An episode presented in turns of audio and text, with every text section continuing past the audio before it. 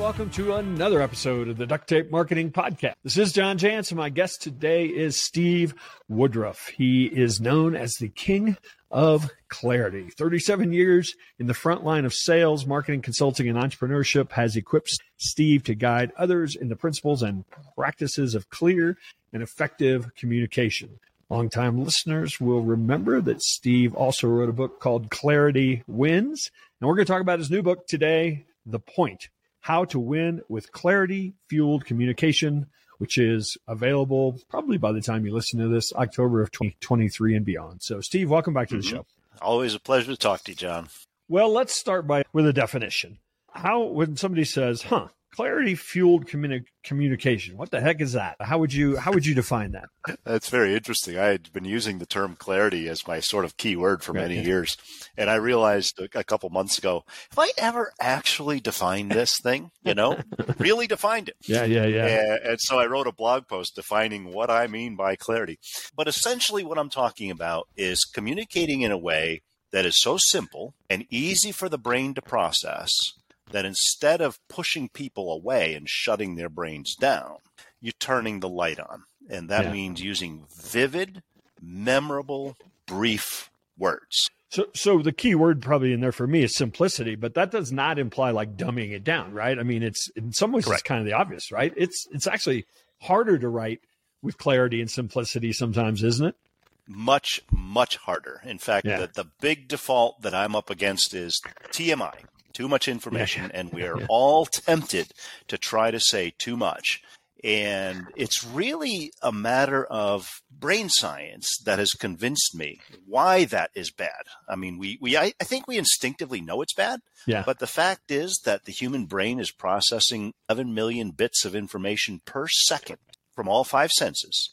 And that when you and I are talking to one another, John, it's 60 bits of focus. We can only focus on 60 bits.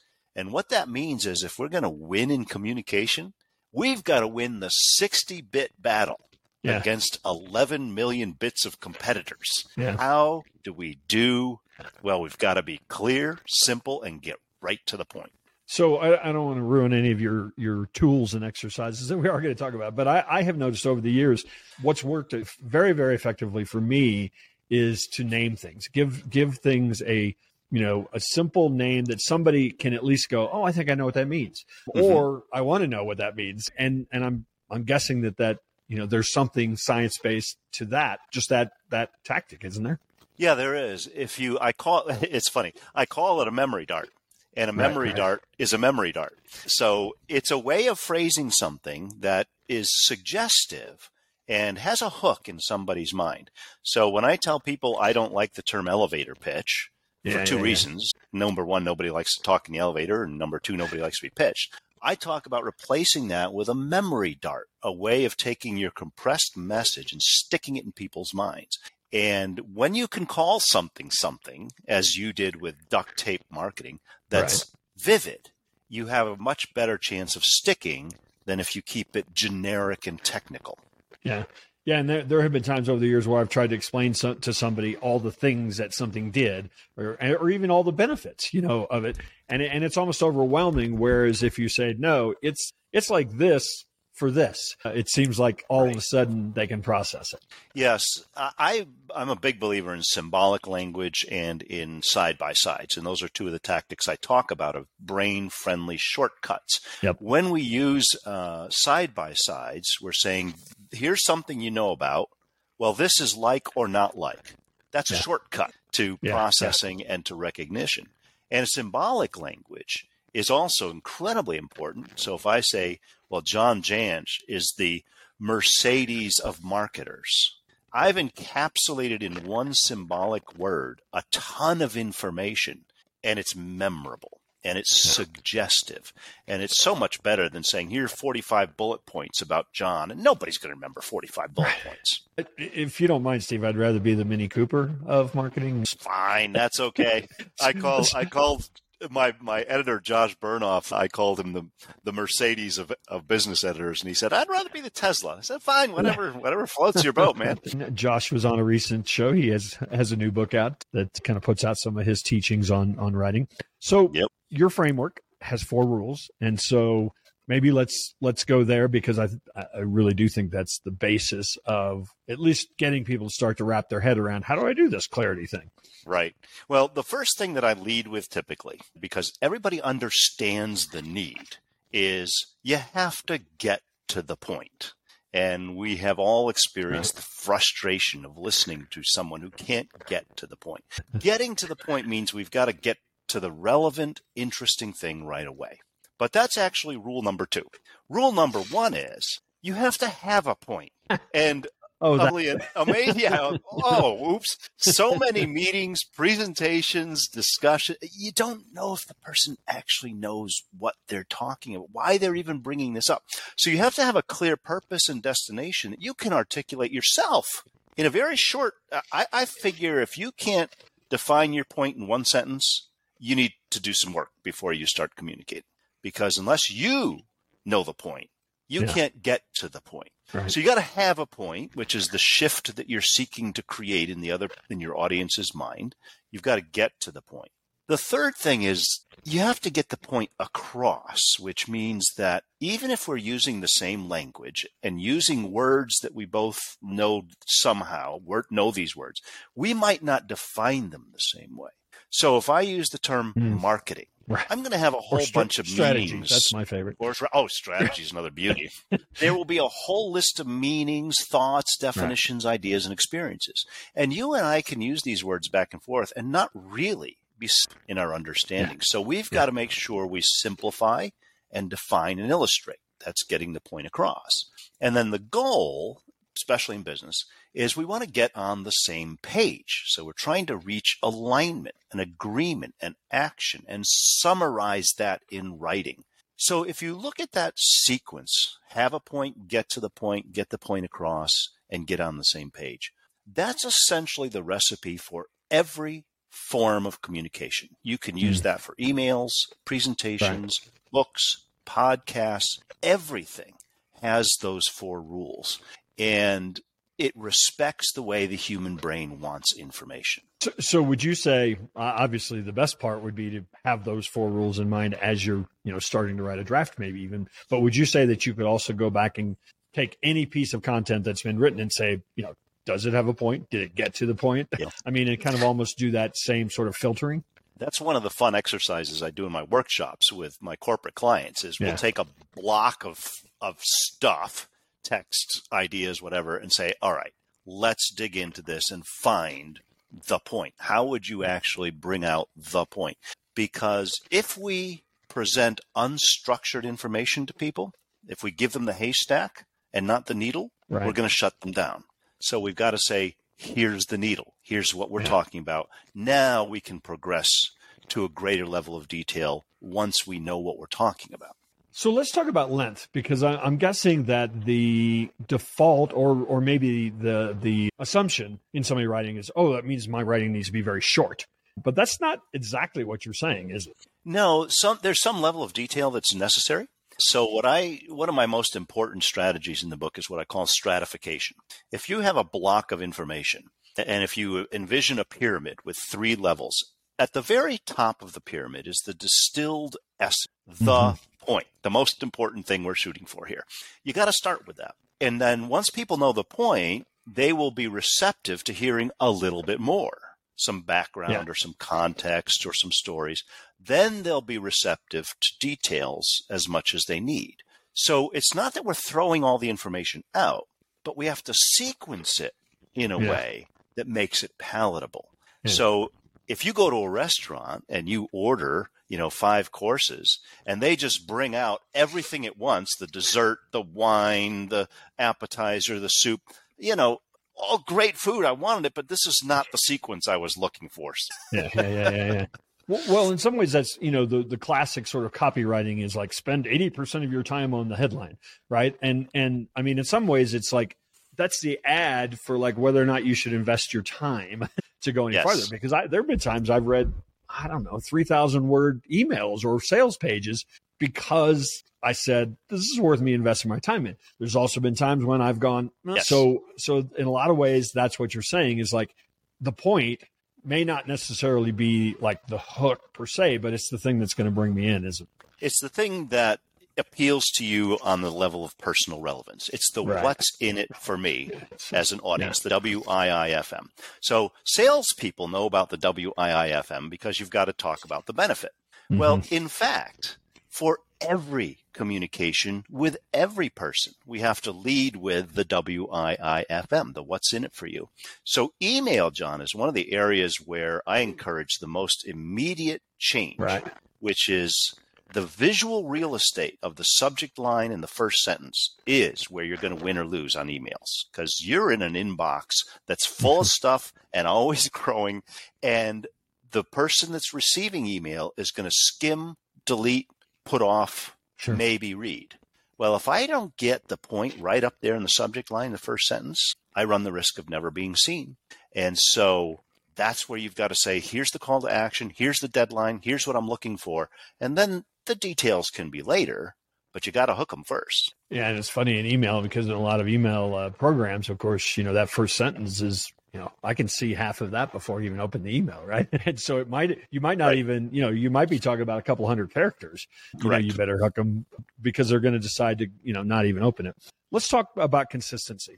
You know, a lot of organizations, everybody in the organization is creating content today, right? Because that's what we do. How do we, you know, how do we make sure that we are all, you know, once clarity is found, you know, how do we make sure that everybody across the board is using that consistent language? Because you know how people are. I mean, they just, here's my style, you know, and so, but from a brand promise standpoint, you know, once we find that message, boy, sticking with it is important. You know, one of the first things I outsourced when I started my business, payroll and HR.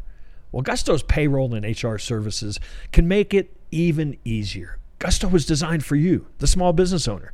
They take the pain out of running a business, automatically calculating paychecks, filling payroll taxes, getting set up for open enrollment. Oh, Gusto does it all. And you want more? Time tracking, health insurance, 401k, onboarding, commuter benefits, offer letters, access to HR experts. You get the idea. With Gusto, you can focus on the joy of running your business. It's super easy to set up and get started. And if you're moving from another provider, Gusto can transfer all your data for you. It's no surprise that 94% of customers are likely to recommend Gusto. 94. But here's the best part. Because you're a listener, you get 3 months totally free. All you have to do is go to gusto.com/duct tape. Again, that's gusto.com/duct tape. I'm telling you, you're going to love Gusto. Get started today. Hey, have you ever tried to hire freelancers and found that the quality of work was lacking, or you got all the outsourcing excuses as to why the work didn't get done on time? Well, Desk Team 360 has revolutionized the outsourcing game with their insourcing program that eliminates all those frustrations and excuses. You get unlimited graphic designs, website funnels, sits, automations, really anything that requires you to log into software. Imagine all the time and frustrations you can save from trying to get your tech work done properly. We use Desk Team 360 every day in our business, and so I've negotiated you a 10% deal. That's right. Just go to deskteam360.info.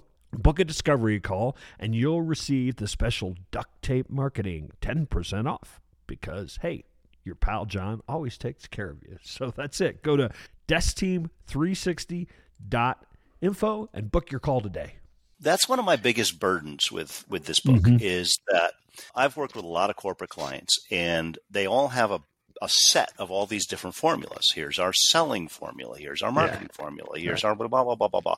15 different acronyms, recipes, whatever. No consistency. And that means that there is no clear communication consistency in the organization because it's all fragmented. Yeah. So in coming up with this formula that's in the book, I wanted to see if there could be one formula that fit everybody, every human being in an organization. And so the 4 rules and the 8 tools are completely universal, and they provide the framework of a language that a team or an entire organization can standardize on, so that people can reinforce best practices instead of all be fragmented with their own thing. So there's a point in the book, and I think this is a point you're making. Correct me if I'm wrong. You know, I think that a lot of people will get to the point where their clear messaging is helping the organization focus. However, I think you took the leap to say, really, that's our job, is to actually help the reader focus. Now, did I misinterpret that? But I really love that point, and I hope that's the point you were making. Sounds like a good one. Follow up. If not, addition to, right? That's right. No, the idea of focus is for everyone in the organization, and especially leaders. Leaders right. in an organization have got to have clear focus and put it into clear words so that their people can have clear expectations of what they're to do. And this is one of the big gaps I find as far as clarity is you might have somebody that could make a good sales message or make a good marketing message, but they're not clear in the way that they discuss things with the people they're coaching or managing and leading. And so you want clarity to percolate through everything. Whatever you write, whatever you say, every meeting you have, and that means it's an ongoing pursuit. It's not a one and done deal. I'm still struggling with it every single day. Okay, I want to push a little bit on that, because then you may not have said this directly, but I got this from the. I think great communication actually helps the reader focus, because in marketing, a lot of times the most effective marketing helps a reader understand the problem they couldn't articulate, or the symptom of what's wrong in their business that they couldn't put a name to. Right. And that's where I went with focus, because I think I think that the best writing actually does that for the reader. Yeah. The best writing is going to create mental pictures in the reader's mind, and give them, as you said, the labels that they've been looking for. Maybe they didn't even know they didn't have. Yeah. And so when you have good, creative, vivid language that somebody reads and the light bulb goes on, oh, that's what I'm looking for. That's what I'm needing. Oh man, it's wonderful. Yeah. And so what I often do is I say, look, there's two levels of writing. One is the technically accurate explanation, and you want to start there. Then you got to have the really cool way of saying it that's going to turn the light on and be memorable. You can't just leave it at technically accurate. You've got to be able to say it in a way that the human brain loves. And that's the 8 shortcuts that I talk about in the book that all start with S: stories, snippets, statements, side-by-side, symbolic language. That's what all that is meant to do, is to give that aha to the reader. So step one, really define it, as you say, as you call it, technically accurate, but don't stop there. I mean, that's half the job. And when somebody's come in to say, okay, how's this going to work for me? At that point, they need the technically accurate definition, right? But before they're even going to, I was going to say waste the time, spend the time to find out that it's got to have the cool thing. Yeah, it's got to be appealing and simple. Yeah. And we underestimate the power of simplicity. But I don't care how smart somebody is. I don't care how many degrees they have. Simple language works. Brevity works. Vividness works. And that's how, if we're going to be great marketers and great authors and great consultants, that's how we got to front load with interesting, relevant stuff if people are going to engage. Otherwise, there's too many options. I mean, every one of us has a smartphone. And, if you're presenting and in the first minute or two, you're not getting to the point, it doesn't matter how valuable your stuff is. You're done. Yeah. Everybody's going to be tuning out. Yeah. And I read a lot of fiction as well as nonfiction. And, fiction writers, I think, are very good at, a good fiction writer is very good at dragging you in and you going, I want to know. It's almost like the narrative makes you want to know what happens. So now you'll slog through the 200 pages of character development, because they drug you in. I want to push back on one idea. I mean, I'm 100% agree with you, but I just want to hear, I know where some people might lead. And I'm going to use an example that you used in yours. I think you can run the risk of oversimplifying, I believe. And you used the idea of the Hippocratic Oath in the book. And that's a brilliant example of where people have not only oversimplified, they've butchered it. First, do no harm is what everybody says, but the actual document says, I will abstain from all intentional wrongdoing and harm, which is much different than first, do no harm. If a doctor first did no harm, they wouldn't cut you open to save your heart. And I think that the point I'm making here is that I will, I think it's abstain. Abstain from all intended wrongdoing and harm is a very different meaning than what sort of the oversimplification over the years has turned that, you know, that idea in. And we all use it. Everybody's using it. I mean, uses that, but it's technically not accurate. So maybe I've butchered this example of what I was trying to get to, but I think sometimes in a rush to be cute almost, you know, sometimes we can actually really send the wrong message or oversimplify so badly that people don't really have the right expectation. Well, I think in the example there, my point in the book was don't overwhelm the human brain. Yeah. So here's what you just don't want to do. In any instance, you do not want to overwhelm the brain because that is going to defeat the purpose. That is not what you're to do as a communicator. What you're trying to do is turn the light on, not turn it off. So the verbal shorthand of the Hippocratic Oath, I mean, there's some work that could be done there, but it's a familiar term and it's a side-by-side that people can relate to. But the point of the thing is that we can't commit malpractice as communicators by just defeating the purpose of, you know, if I've got this person on the table, when I've got a scalpel and I say, let's just cut them open and bleed them all out and see what happens. Well, that's really, you know, not so good, whether I intended it or not. Yeah. And the overcomplicated thing too. I mean, I've done it over the years, and every 100% of the time, if I send out something and say, hey, I've got three options for you. You can do this or this or this, nothing. But if I send out something that says, here's what you must do and why, you know, way better response, even though I think, well, gosh, I'm giving them options. You know, they can pick good, better, best, but it's like now they can't pick. As you know, there's some science behind that the more options people have, the more they delay, the harder it is to make a decision. So I've made major changes in the last 3 years to the way I email. I used to have emails that were more comprehensive. Yeah. Maybe have multiple themes. And I realized nobody wants to respond to that. So I typically make every single email one theme only with maybe one call to action. And it's like, you can do something right now with this. It's way, way better. Yeah. I know my most effective emails over the year are me just saying, you know, here's something that happened to me the other day, and I'm wondering what you think about, you know, and just kind of get into like this story. And people are like, huh, I felt like I was talking to you, you know, as opposed to, you know, the whole like this, you know, here's new idea of the week.